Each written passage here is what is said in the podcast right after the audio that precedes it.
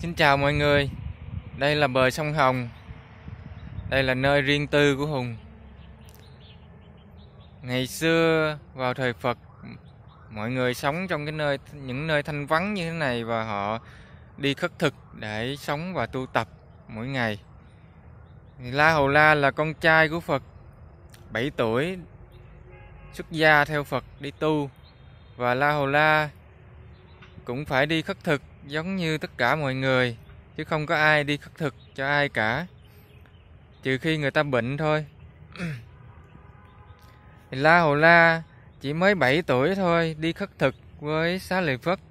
Thì một ngày bị người ta đánh. Người ta chửi à, cái đồ làm biến chỉ biết đi ăn xin sống không biết làm cái gì.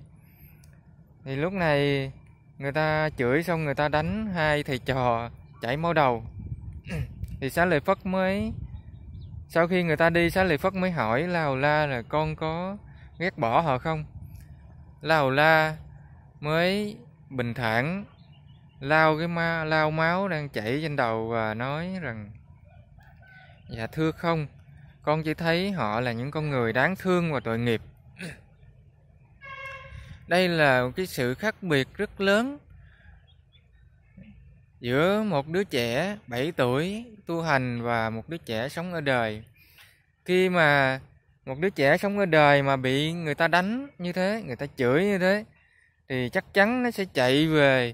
Nếu mà một đứa trẻ hung dữ, nó sẽ à, chạy đi tìm đồng bọn để trả thù hoặc là chạy về nhà à, mét cha mét mẹ nó để đi à, bảo họ sẽ đi đánh hoặc là chửi cái người đã đánh mình.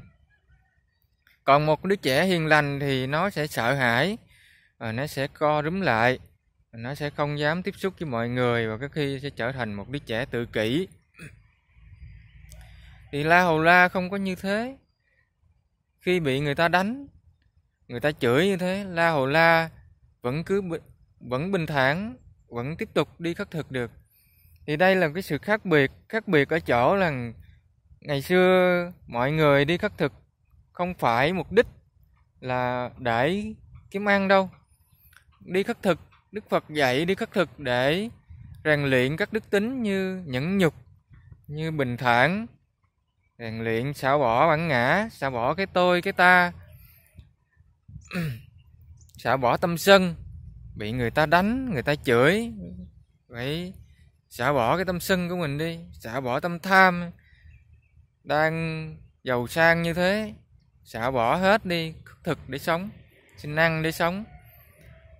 Trong còn tham còn sân, rèn luyện tâm bất động, rèn luyện tâm thanh thản an lạc trước mọi hoàn cảnh, trước mọi nghịch cảnh. Thế khi mà bị người ta chửi như thế, thì cái người lao la sẽ nhắc nhở tâm mình là với tâm bình thản ta nghe người ta chửi. Và lúc này, lao la sẽ hít vào thở ra nhẹ nhàng và bình thản đứng im đó nghe người ta chửi.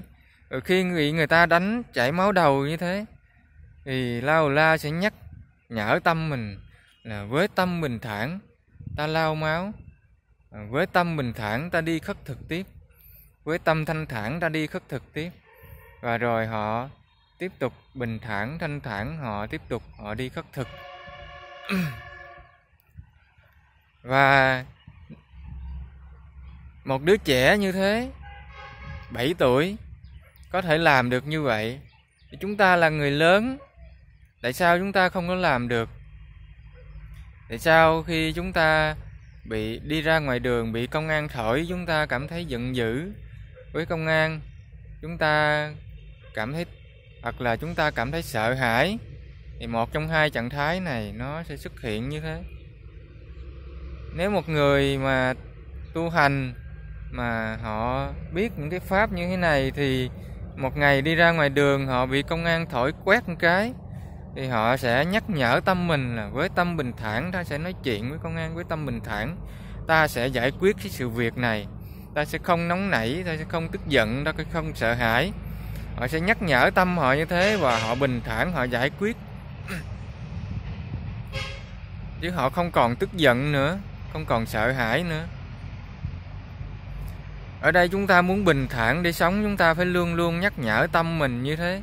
Trong những cái trường hợp nghịch cảnh, khi chúng ta đi làm việc, gặp với việc không hay nó xảy ra, chúng ta phải nhắc nhở tâm của chúng ta là với tâm bình thản ta giải quyết cái sự việc này và với tâm thanh thản ta giải quyết cái sự việc này. Chúng ta nhắc nhở tâm như thế thì dần dần tâm mình nó sẽ quen đi và nó sẽ bình thản, nó giải quyết mọi sự việc. Chứ nó không có còn bị rối loạn, không có còn bị tức giận, không có còn bị lo lắng như ngày xưa nữa. Vì chúng ta không có nhắc nhở tâm mình như thế. Cho nên, ngày qua ngày nó quen cái sự rối loạn, ngày qua ngày nó quen cái sự tức giận đi. Và chúng ta không có làm chủ được cái tâm của mình.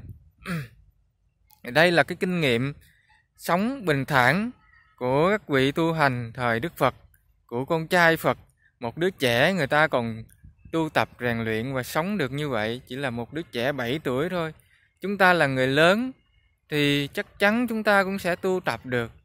Chỉ cần chúng ta có sự nhắc nhở tâm như thế một ngày tâm của chúng ta cũng cũng sẽ bình thản được như họ. Chúc mọi người sẽ sống bình thản.